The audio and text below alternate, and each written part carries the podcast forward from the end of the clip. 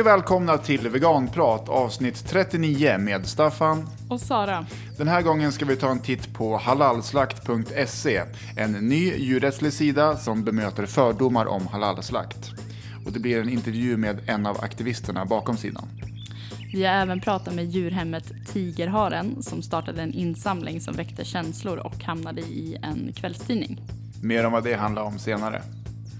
Sen så ska vi uppmärksamma ett födelsedagsbarn. Det är Veganprat som fyller tre år. Grattis! Grattis! Men först, vår veganmånad. Vill du börja? Jag har haft ganska många djurrättsliga tankar senaste månaden. PGA-uppsats. Jag har skrivit en kandidatuppsats i statsvetenskap som handlar om djurrätt. Har varit- PGA, nu fattar jag, förlåt. På grund av? Ja, Ja, men först förstod jag inte. En PGA-uppsats. men folk säger väl PGA? Ja, jo, det gör de. nog. Ja, nej men eh, det blir så att jag, jag har varit väldigt inne i det. Läst eh, massa gamla böcker om gamla filosofer och hit och dit. Har skrivit om eh, Miljöpartiet och djursynen i det partiet. Det är väl alltså mest för att det, det är väl kanske ändå det partiet som har det mest djurvänliga partiet i riksdagen kan man väl säga. Även om deras djurvänlighet är ganska diskutabel. De har ju trots allt en partiledare som är jägare. Och några djurrättsliga förslag har väl inte synts till på länge. Fun fact om Miljöpartiet. På 80-talet så hade de ett förslag att de ville avskaffa all industriell produktion av djur. Wow. Vad hände med det Ja, förslaget? precis. Det gick lite sisådär. Ja, men jag skulle gärna bre ut mig och prata mer om den här uppsatsen. Men Men då skulle vi få sitta här. Ja, det skulle vi få göra. Men jag tänker också att eh, eh, ett annat problem är att den inte blev färdig. Men jag tänker, när jag är färdig då kan jag återkomma och, och, och prata Då mer. får du prata om den. Då får jag prata om den. Det Ja. kan vara liksom motivation till att skriva klart den. Kan jag också säga att eh, det är givetvis inte mitt fel att, Nej. den, att den inte är färdig. Nej, nej. Y- ytter- Yttre omständigheter. Såklart. Ja. Lite samma med min uppsats. Mm. Inte mitt fel. Och för din egen del då? Djurrättsmånaden. Eh, Som många av er säkert vet så har eh, ju sjätte säsongen av Game of Thrones haft premiär. Vem kan ha missat? Mm. Så under den senaste månaden så har det Hold ju... the door. Hold the door.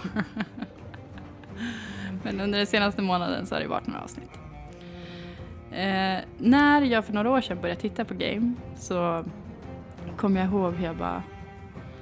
Det kändes lite dumt att jag tyckte så mycket om serien för att den är väldigt, så här, väldigt sexistisk och väldigt specicistisk. Alltså mycket slakt och blod och utnyttjande av djur och kvinnor och så. Nu har jag tänkt på att jag inte alls bryr mig om det. Men, men har du vant dig? Har, har du...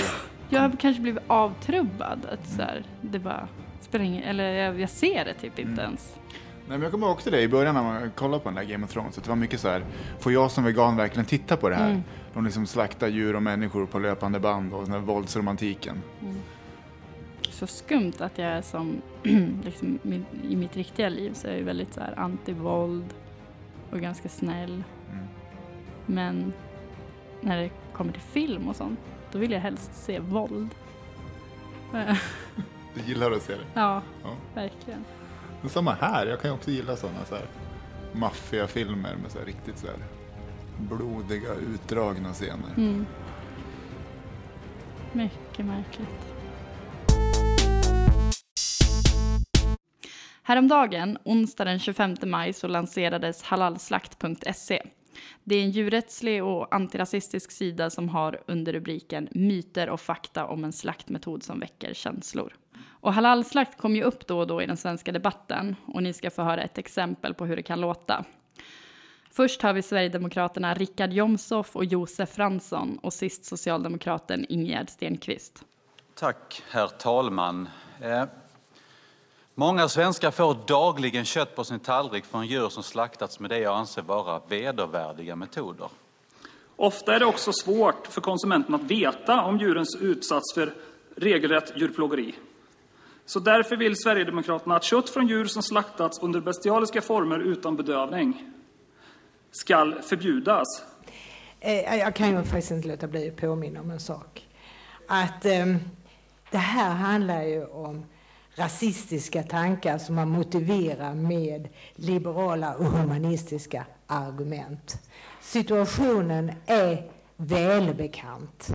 1933 var det det första beslutet Hitler tog när han kom till makten.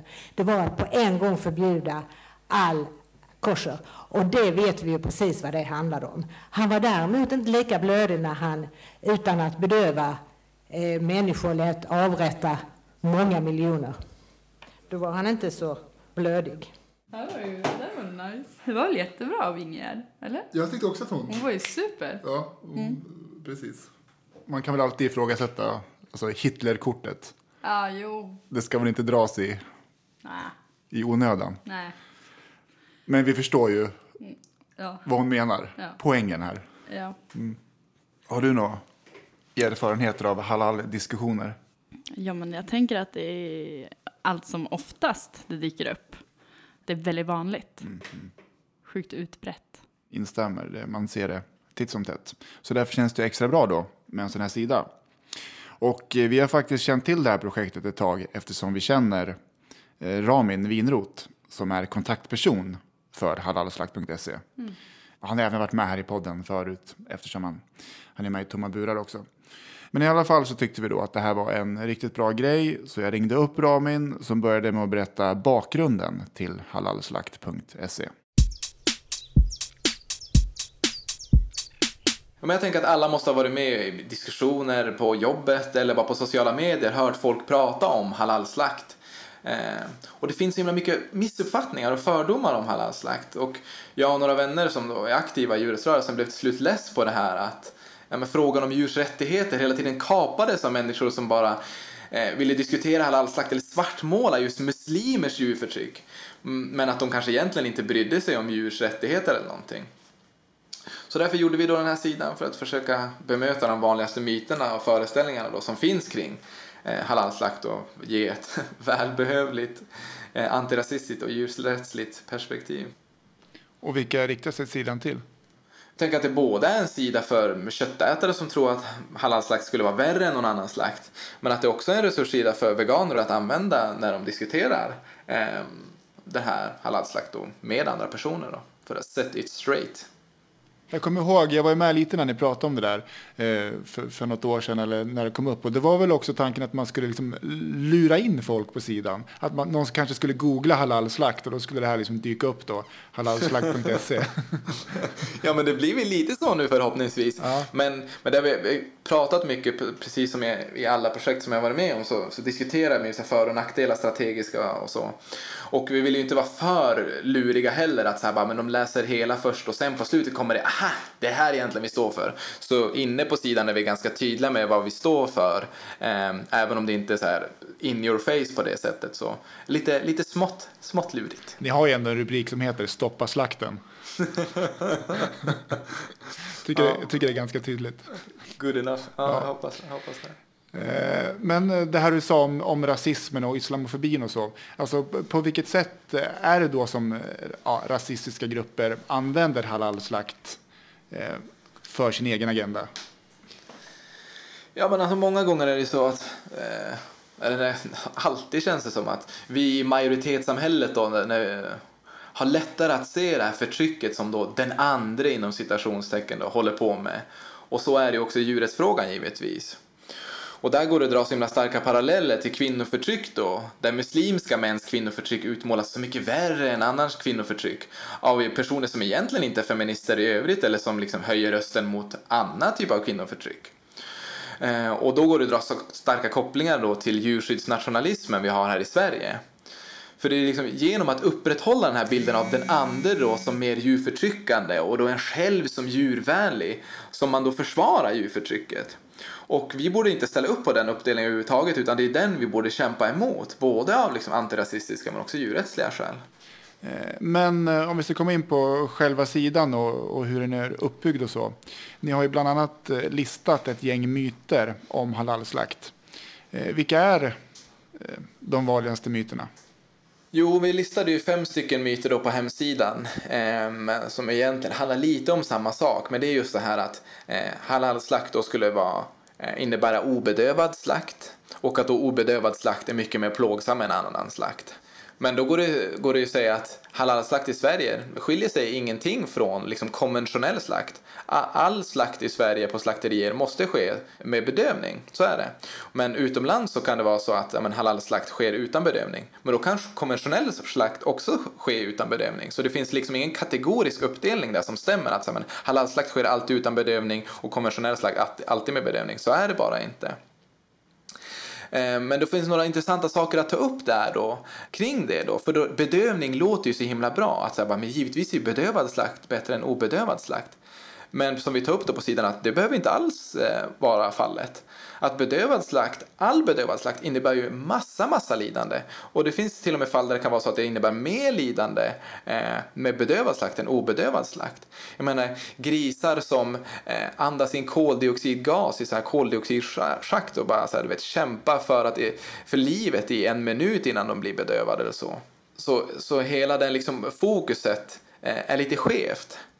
Men också att det, hela det här fokuset på lidande precis vid slakten, det fokuset är också skevt och värt att ifrågasätta, vilket vi också gör på sidan.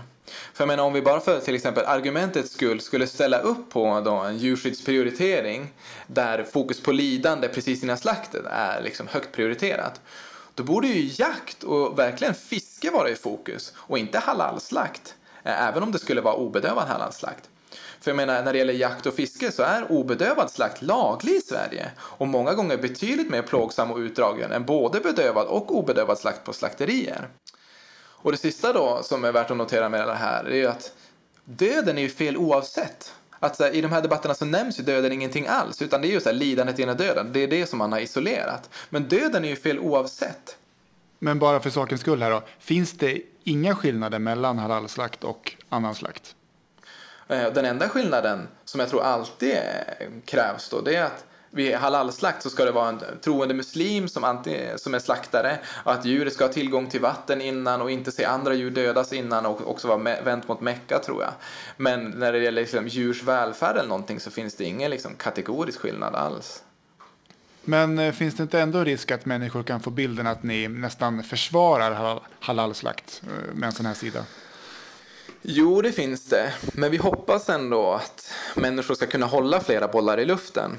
För vi säger ju ändå tydligt på slutet att ja, men all slakt är fel och veganism det är det som är the shit.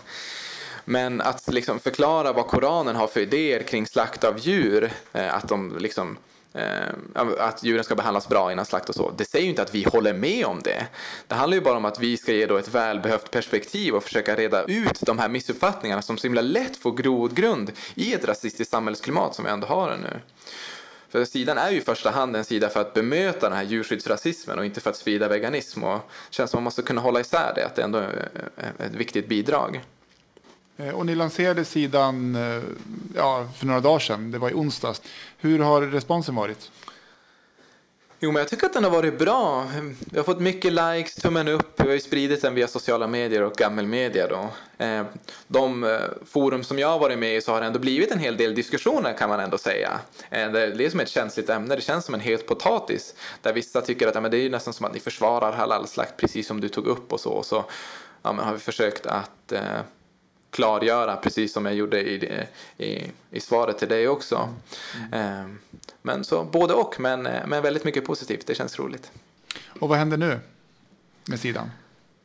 Ja, det kommer inte hända så mycket mer från vårt håll. Vi kommer väl att fortsätta sprida den eh, så, så gott vi kan och använda den privat och såklart. Men annars så är det upp till alla andra att bara, när, när de ser att det kommer upp en sån diskussion att kanske hänvisa till den sidan eller använda den som resurs själv när du diskuterar med någon eller så. Så vi hoppas att folk kommer bara sprida den så mycket som möjligt och använda den så mycket som möjligt. Det är ju det den är till för.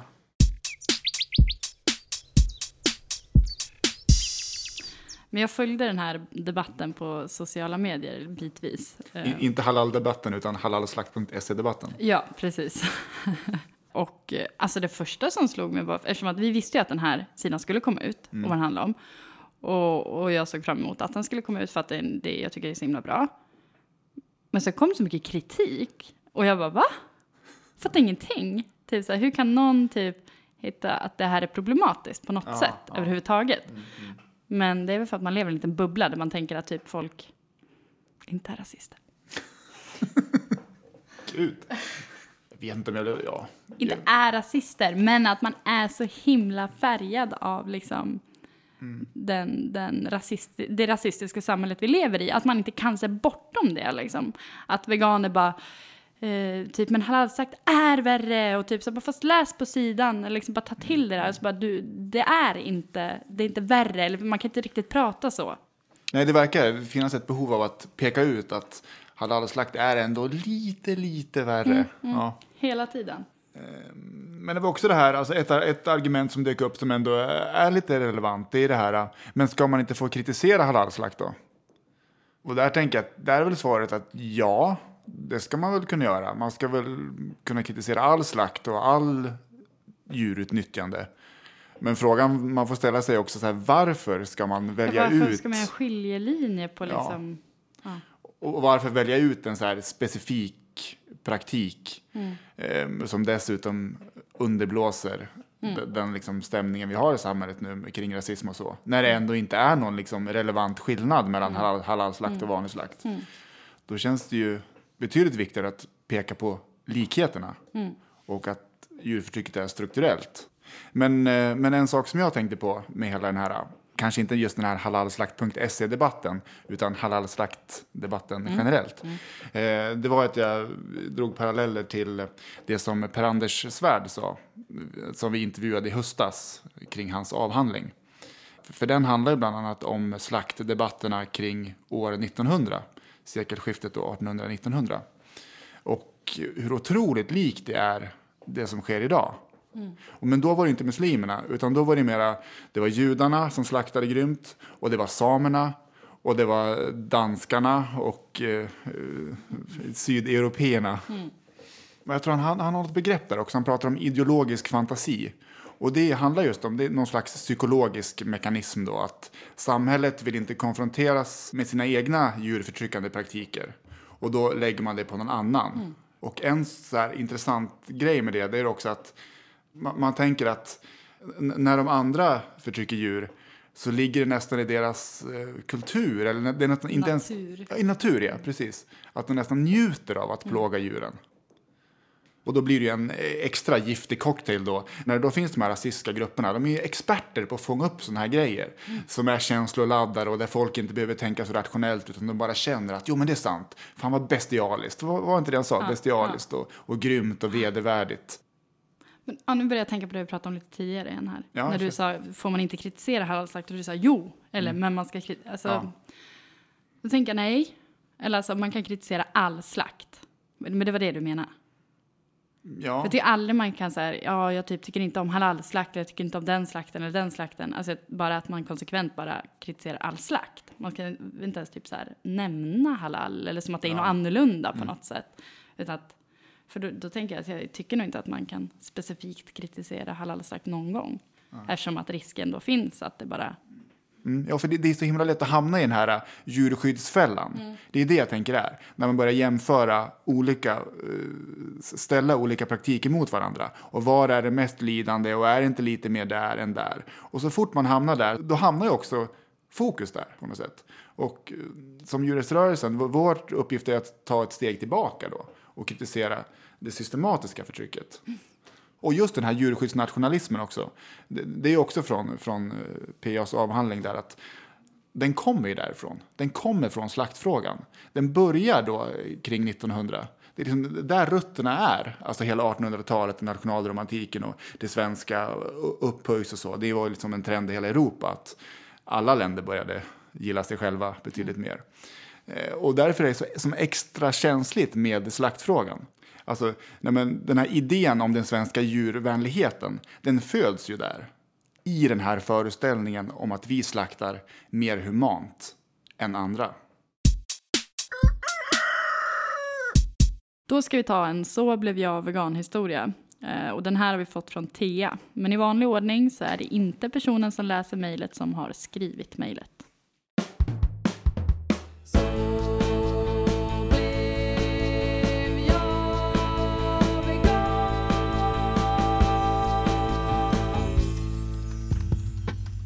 I oktober förra året var jag 15 år och stolt köttätare med en rejäl minkpäls i garderoben.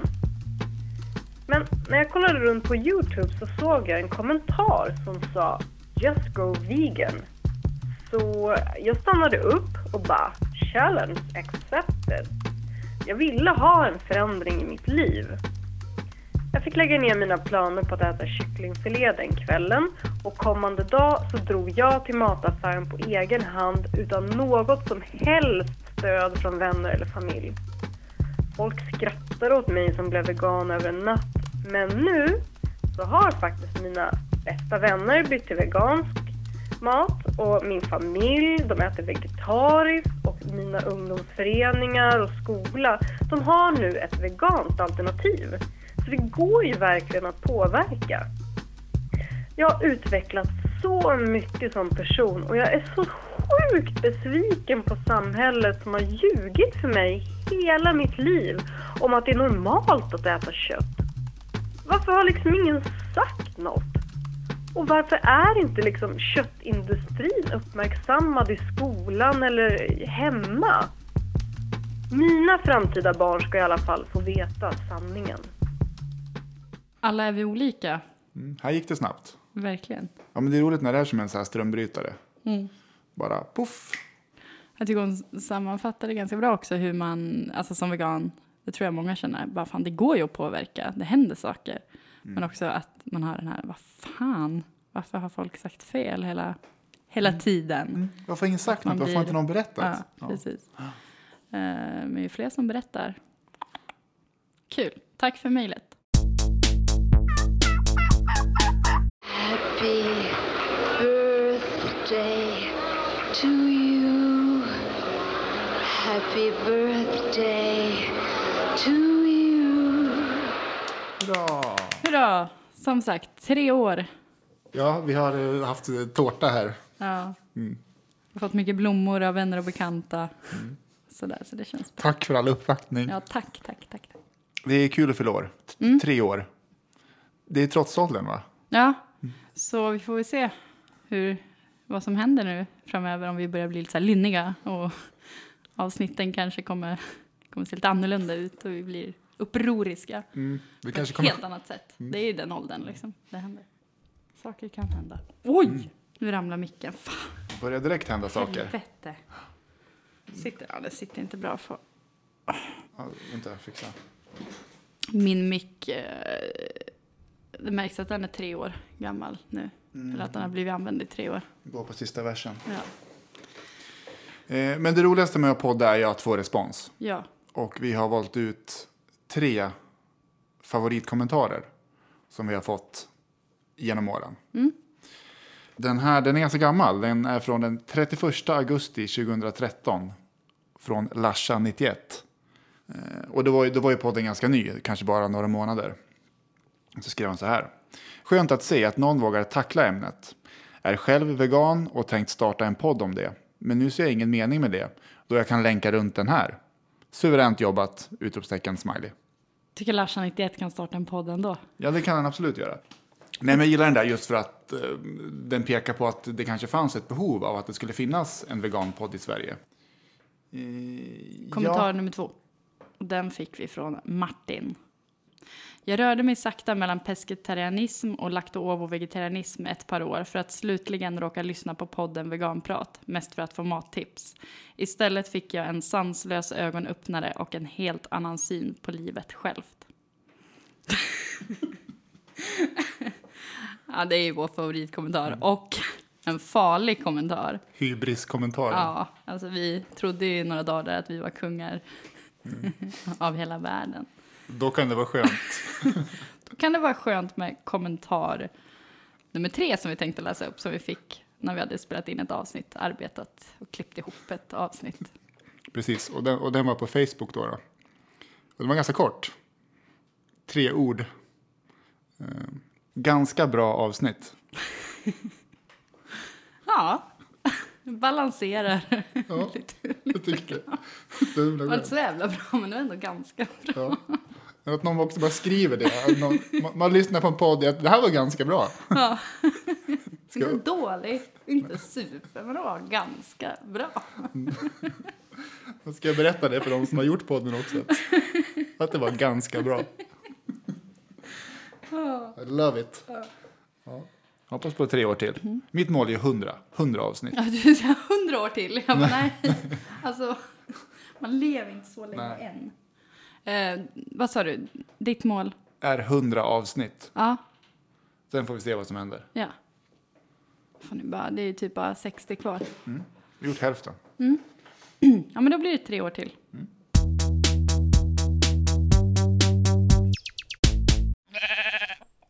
För en månad sedan ungefär så var det en del uppståndelse kring djurhemmet Tigerharen.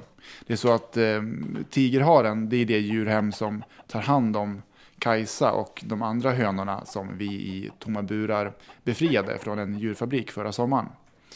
Och i slutet av april då så startade Tigerharen en insamling för att kastrera hönorna för att ge dem ett bättre och längre liv. Men ganska snart så svämmade Tigerharens Facebook-sida över med negativa kommentarer. Och kritiken var väldigt omfattande och till och med så omfattande att det skrevs en artikel i Expressen som handlade om ilskan mot djurhemmets planer att kastrera hönorna. Eh, den här historien tyckte vi var intressant eftersom den ställer så många frågor kring människa-djur-relationen. Eh, varför väckte kastreringen av hönorna så mycket känslor? Eh, är en kastrering av hönorna verkligen nödvändig? Och vilka skyldigheter har vi människor mot de djur vi har satt till världen? Och så vidare och så vidare. Så vi ringde upp Lena från Tigerharen. Eh, och Tigerharen är ett djurhem och en omplaceringsverksamhet som är baserad i Västsverige men som finns i hela landet. Djurhemmet har funnits ända sedan 2004 och har en djurrättslig utgångspunkt. På sin hemsida skriver de att verksamheten drivs med grundsynen att alla djur har rätt till ett roligt, spännande och innehållsrikt liv på sina egna villkor. Och först berättar Lena varför de ville kastrera hönorna. Vi har tagit hand om väldigt många före detta industrihönor eh, genom åren. Eh, och vi vet ju att hönor som kommer från industrin är avlade för en extremt hög äggläggning och att det sliter väldigt mycket på deras äggledare och på hela deras kroppar för de tar ju alla resurser för att lägga ägg, det är så de är avlade. Och det leder till problem med äggledarinflammationer, bukhinneinflammationer, eh, ägg som går sönder inne i hönorna eller spricker, att kloaken spricker, att de börjar blöda. Eh, alla möjliga komplikationer för att de ska trycka ut de här jättestora äggen som de är avlade för att lägga. För konsumenterna vill ju ha stora ägg. Och så pratade vi om det och tänkte att det är ju väldigt tråkigt att de här hönorna kanske kommer drabbas av någon av de här sjukdomarna.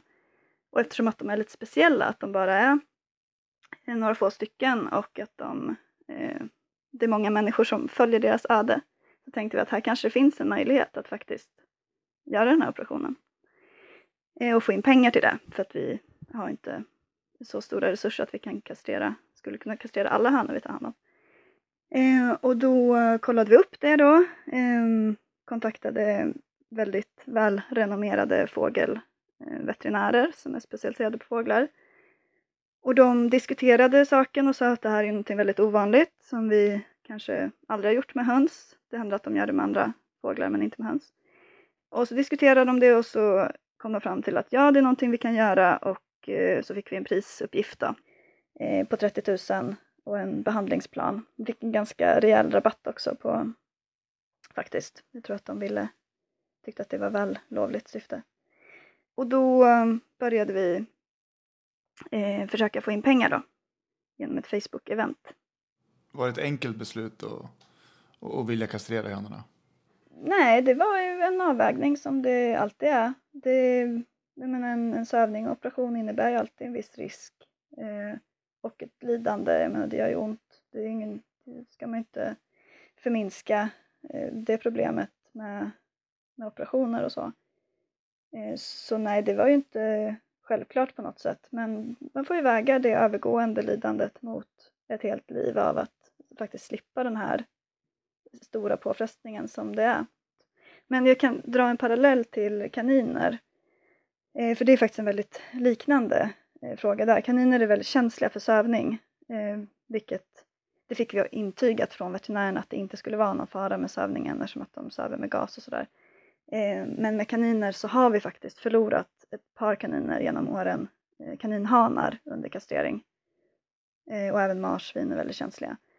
Och när det gäller kaniner och marsvin, hanar då, så måste vi kastrera för att de ska få ett drägligt liv. För om de inte är kastrerade så kan de inte leva tillsammans med andra kaniner i fångenskap. Och då måste de sitta ensamma och det är, det är liksom inget liv för ett flockdjur. Eh, så därför kastrerar vi alltid alla kaninhanar. Men när det gäller honor så behöver de inte kastreras. Men, men det minskar risken för eh, juvertumörer som många äldre kaninhonor får om de inte blir kastrerade. Och det är ett ganska stort ingrepp. Eh, sövningen innebär en risk. Det är förstås smärtsamt och jobbigt. Eh, och det kostar pengar. Så det är, det är ganska exakt samma fråga med kaninhonor. Vi brukar inte göra det med kaninhonor, men ganska många av våra adoptörer har valt att göra det eh, när de adopterat och då tycker vi att det, ja, det är fritt fram att göra det. Eh, och hade vi haft möjligheter ekonomiskt så hade vi antagligen valt att göra det med alla kaninhonor också. Men det här är ju verkligen vardagsmat på ett djurhem. Det är ju, vi måste ju dela med sån här praktisk djuretik hela, hela tiden. Eh, och det kan handla om, ja men som det här, ska ett djur utsättas för en behandling eller inte? Det kan vara en behandling som kanske väldigt liten chans att den lyckas och stor risk att det bara innebär ett utdraget lidande. Men det kan också rädda livet på ett djur. Det handlar om vilka krav vi ska ställa på hemmen som djuren flyttar till. Om vi, om vi ställer låga krav så kan vi omplacera mycket fler djur. Och också här, men vi skulle kunna ha 40 katter eh, som kommer överleva men som kommer ha ett ganska ganska stressigt och jobbigt liv. Eller så kan vi ha en eller två katter i taget som har ett underbart liv. Men då är det 38 katter som, som kanske dör på grund av det. Um, ja, ska, ska katterna gå ut fritt och, och riskera att döda andra djur eller ska de hållas instängda och ha ett tråkigare liv men, men vi räddar möss och fåglar? Ska kaninerna bo i en stor hage där det är risk, eh, större risk för att en räv eller en rovfågel kan ta dem? Eller ska vi ha dem i mindre men rovdjurssäkra inhägnader. För att inte tala om avlivningar. Det är ju nästan den, um, det värsta av allt, att man måste fatta beslut om, om liv och död.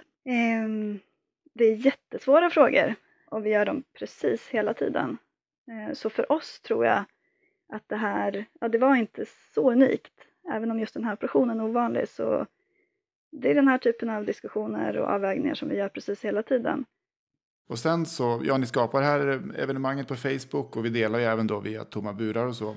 Vad hade ni för tankar inför det? För jag misstänker att ni ändå anade att den här frågan kunde vara lite kontroversiell. Jag tänkte nog att det skulle bli en del frågor. Och det blev det också. I början så var det en hel del som sa, ja men ställde nyfikna frågor som, som undrade liksom. Finns det inget annat sätt och går inte äggläggningen ner av sig själv och kan man inte bara eh, släcka ner så det blir mörkare för dem eller sådana där saker. Och, och då förklarade vi att men vi har försökt få ner äggläggningen på andra sätt men de här är så unga, de är mitt i den här mest intensiva äggläggningsperioden som de har eh, avlats för att ha i nästan två, de första två åren av sitt liv. Och då eh, har vi inte lyckats få ner äggläggningen på det sättet. Eh, och så småningom, inom några år, så kommer det absolut minska. Men då är också risken att någon av dem har strukit med av det. Men sen smällde det ju till och eh, det hittade in en massa människor som inte alls, eh, uppfattar jag det som, var intresserade av att, att diskutera eller som var nyfikna på det här utan som bara ville eh, kritisera och hitta fel och där det inte hade hjälpt vad vi än hade sagt. Och då blev det ju en helt annan diskussion. Det var vi inte beredda på kan jag säga. Varför tror du att, eh, att det väckte så mycket känslor med kastreringen när de här andra personerna kom in på sidan? Ja, men jag tror väl egentligen att det handlar mest om att, att folk har den här bilden av hönor som, som äggmaskiner. Alltså att kor är synonymt med mjölk. Det, det är positivt laddat. Det är någonting med det här att fåret ger oss sin ull, hönorna ger oss sina ägg. Ehm, det är så det ska vara, det är naturens ordning. Um, och jag tror att väldigt mycket av reaktionerna handlade om att, om att den här bilden utmanades. Och att det är en väldigt ovan tanke bara att kastrera hönor, att det liksom plötsligt så blir hela frågan om kastrering och hela frågan om vad vi tar oss rätt att göra mot eh, djuren som är i vår vård eller i vårt våld, eh, den blir liksom, ja, den tydliggörs av det här.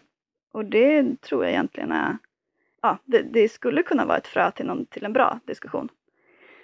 Um, vi har ju liksom vant oss vid tanken på att vi, vi karvar ut inälvorna på katter och hundar och griskultingar och hästar och tjurar och alla de här djuren som kastreras hela tiden. Um, men eh, när man inte är van vid den tanken så blir det en helt annan sak. Och kastrering är ju jättekänsligt. Det var ju förbjudet i Sverige att kastrera hundar fram till 1989 faktiskt. Och då hade man ju kastrerat katter och hästar och tjurar så länge vi har haft dem omkring oss antar jag. Men, eh, men det, det var många som kände att det var moraliskt fel att kastrera just hundar för att hundarna hade rätt till sina testiklar eller till sin könsdrift eller något sånt. Och det finns fortfarande inom hundvärlden ett ganska stort motstånd mot, mot att kastrera hundar. Så, så jag tror att det handlar om att tanken är ovan. Det var också så att det var inte bara människor som äter kött eller som själva har djur eller är bönder. Eh, att det var inte bara de som var kritiska mot det. Det var även en del liksom, veganer och djurättare som var tveksamma till den här kastreringen. Tyckte jag mig märka i alla fall. Mm, det var det ju. Vad, vad, vad, vad tror du det beror på? Nej, jag tycker att det är väldigt rimligt eh, att ställa frågor och ifrågasätta och det är inte alls konstigt att andra gör en annan bedömning än den som vi gjorde i just det här fallet. Så det, är, ja, det, det tycker jag inte alls är konstigt och det är jätteviktigt och jätterelevant att prata om det här, vad vi har rätt att göra mot andra djur. Och om det här maktutövandet som, som all djurhållning innebär. Även bland oss veganer och vi som vill djuren väl så är det extremt många sådana här eh, situationer där vi, ja, vi bestämmer över deras huvuden. Bestämmer vad vi tror är bäst för dem. Och det nej, jag, jag tror väldigt sällan att jag har varit säker på något sådant beslut. Det är alltid, ja, vi gör vårt bästa. Man måste göra någonting. Bara, att man, bara för att man inte är säker så måste man ju ändå försöka göra någonting. Det är ju det. det vi, vi kan ju inte stå och tveka på om vi ska släppa ut katterna eller inte i all evighet utan vi måste fatta ett beslut. Och, ja.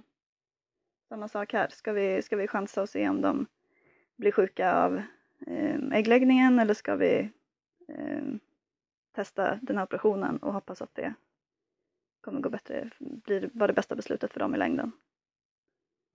Men hur tänker ni på, på, på tigerharen kring den här människa-djur-relationen? Du säger det är alltid ett maktutövande. Tänker ni att eh, eh, Ehm, det här maktutövandet, att man tar hand om djur, det är någonting man, vi kommer göra nu så, så, länge vi lever i en specialistisk värld. Men, men sen när vi har nått fram till någon slags vegan-utopi, då ska, vi, då ska människan och djur inte ha någon relation överhuvudtaget och, och, och, och då slipper vi den här eh, maktrelationen. Eller tänker ni att man även, även då kan ha en, en relation till andra djur?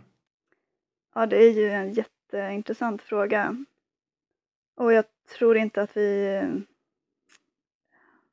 har någon säker ståndpunkt där men personligen så tror jag ju att det är väldigt svårt.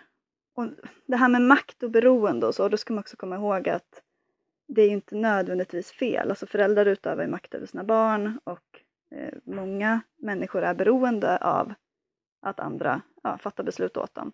Och det är inget fel med det. Det är, det är inte nödvändigtvis så att det är ett liv som inte är värt att leva eller det är en relation som är förkastlig. Men det, är, men det är väldigt svårt att göra det på ett bra sätt och jag tror att det är svårt för oss att, eh, att eh, leva tillsammans med andra djur på ett sätt som, som funkar bra i längden. Och då är ju en av de viktigaste frågorna är ju faktiskt det här med kastrering i, i fortplantningsbegränsande syfte. För att det är ett övergrepp. Det, det är verkligen det, att, att eh, skära ut eh, organ från djur. Um, men eh, om, om djur får föröka sig fritt så, så kommer vi inte kunna ge dem ett bra liv. De, de arter som är beroende av oss då. Men när det gäller till exempel hönor från industrin, då, då är det uppenbart att de, eh, de, deras kroppar är ju så otroligt påverkade av, av avel. Så det är mycket bättre om det inte, om det inte kläcks några fler sådana hönor helt enkelt. Eh, och ni hade som mål att samla in 30 000 då eh, för att kunna göra den här operationen. Men eh, ni lyckades inte med det. Så vad händer nu? Um, jo, men vi fick in ungefär 5 000 av vänliga människor som ville hjälpa till med det här. Uh, och det kommer vi använda för att köpa kastreringschip istället. Alltså en slags kemisk kastrering som ofta används till hundar till exempel och till illrar bland annat. Och som vi vet att många djurhem i andra länder har erfarenhet av att använda på höns. Och även som också används på fåglar av fågelveterinärer i Sverige, men andra arter av fåglar. Då kommer ju äggläggningen, så vitt vi förstår, försvinna direkt. Och äggledarna kommer krympa ihop och hönornas kroppar kommer få vila. Och sen är det ju tyvärr övergående, så att vi tror att effekten håller i sig ungefär 3-4 månader av de här chippen. Så då får vi göra en ny bedömning då, om vi ska se om vi har pengar eller om vi kan samla ihop pengar till att sätta in nya chip eller om de ska få eh, vi ska se om, om äggläggningen har minskat lite av sig själv under den tiden kanske. Så det blir, eh, det blir spännande att se. Men det känns väldigt bra att vi kommer kunna ge dem den här pausen i alla fall.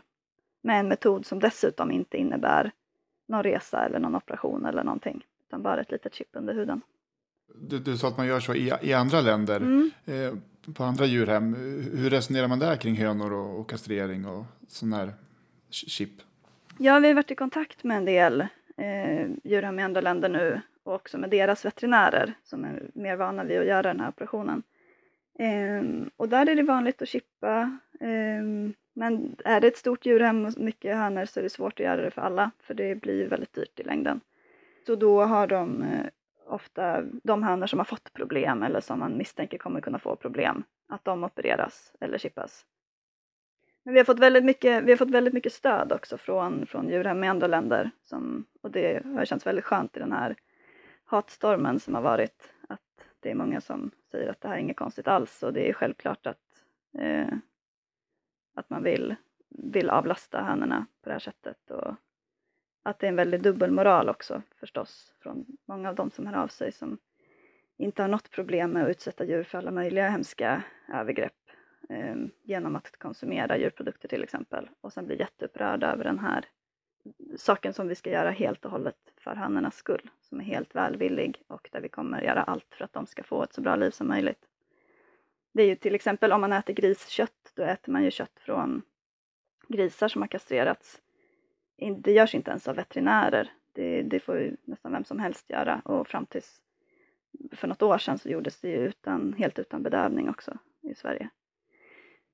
Och det är inte lika, lika mycket eh, upprörda känslor kring det. Ja, hur upplevde ni när, när det var som mest där? Det var ju liksom flera hundra kommentarer, kommentarer bara in, inom, inom någon dag eller några timmar. Och ni kallades för skogstokiga och djurplågare och ja, många ännu värre saker. Ja, hur var det? Ja, nej, det var jättehemskt, verkligen. Alltså, vi var ju inte förberedda på den stormen och det var väldigt tråkigt att få höra att vi, ja, vi var djurförsökare och djurplågare och eh, använde djuren för våra syften. Och, eh, många som skrev jättekonstiga saker om att kan inte släppa ut dem och ge dem ett fritt liv istället, ge dem ett sandbad och sittpinnar istället och sådär. Som att vi inte gjorde det, som att, som att vi hade dem i några små burar och bara ville kastrera dem. Och så kom det en hel del som började anklaga oss för att, jag vet inte, förskingra pengar och allt möjligt som var helt högt och lågt verkligen. Och det blev så mycket jobb att bara hålla emot alla de här anklagelserna. Det var verkligen, eh, det var fruktansvärt.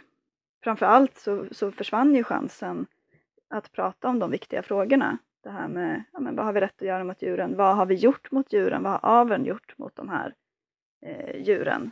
Som gör att de har fastnat i ett tillstånd som hos andra fåglar ses som en sjukdom som man faktiskt opererar för.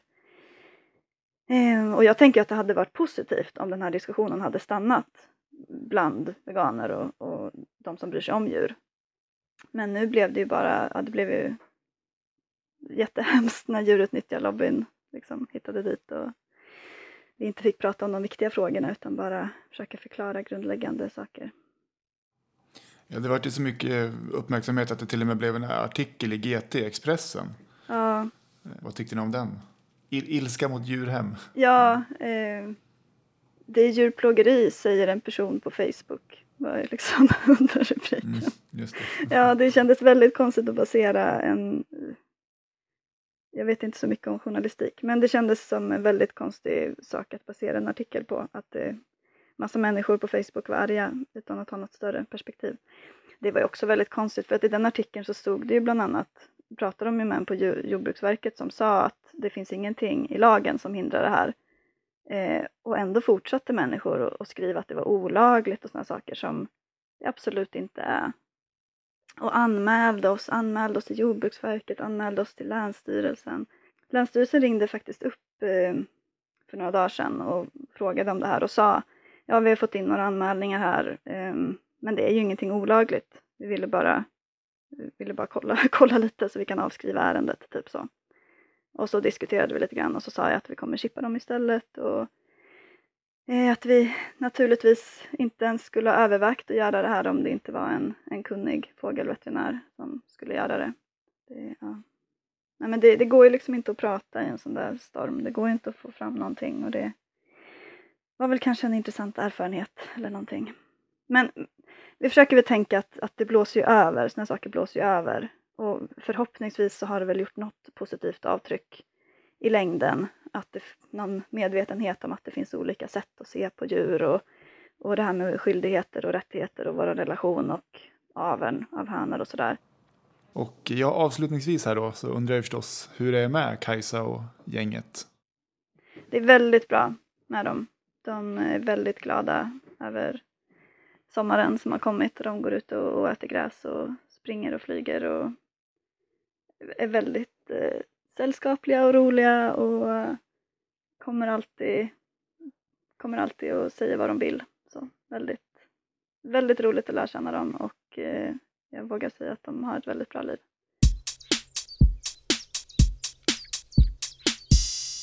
Och det är ju väldigt synd att det vart en sån himla hatstorm som Lena pratade om. För att om man väl får höra hur de har tänkt kring det här så är det ju bara så himla tydligt och lätt att förstå och en no-brainer. Eller det är, en, det är inte en no-brainer, men det är väldigt så här, det märks att de har tänkt igenom det här och sitter på så mycket kunskap och liksom erfarenhet. Och ja, Ja, men det intressanta är att hon berättar om alltså, hur, hur ofta det är i vardagen som de ställs inför sådana här dilemman. Precis hela tiden. Och det finns sällan några så tydliga rätt och fel. jag tycker att eh, Lena borde starta en podd. Det skulle vara Eller hur? sjukt nice. Ja. Bara någon som kan något. kan prata. Plus att hon har så jättebra röst också. Ja, faktiskt. Mm. Djurhem behöver alltid pengar. Precis.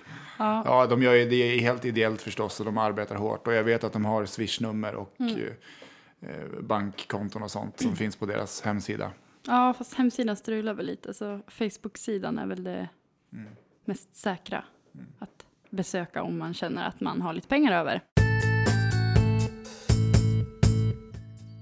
Det var allt för den här gången. Ja, ännu ett ganska bra avsnitt. Ja, relativt.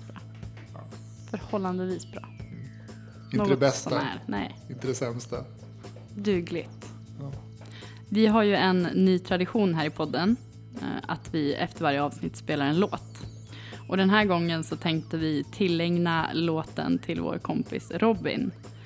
Eh, tidigare i veckan så vart han inlagd på sjukhus och det blev konstaterat att han har diabetes typ 1. Vilket suger. Eh, Stackarn ligger där på sjukhuset och bara provtagningar och hur livet kommer att bli nu och läser broschyrer. Ja, vi blev ju, han har ju snackat om det typ en månad. Och sagt att han tror att han har det för att han har haft symptom. Och jag bara, men lägg av. Typ. Skojat bort det. Ja, för att han är så här sjukt hälsosam och vegan. Och så bara, ingenting kan drabba oss veganer. Ja, lite. Ehm, ja, nej men så det, det har inte varit skitkul. Men det kommer bli bra. Men Robin gillar i alla fall Propagandi. Och eh, jag vet att han gillar den här låten. Eh, Nailing the cart to the wall, liquid meat is still murder. Yeah. Så heter den.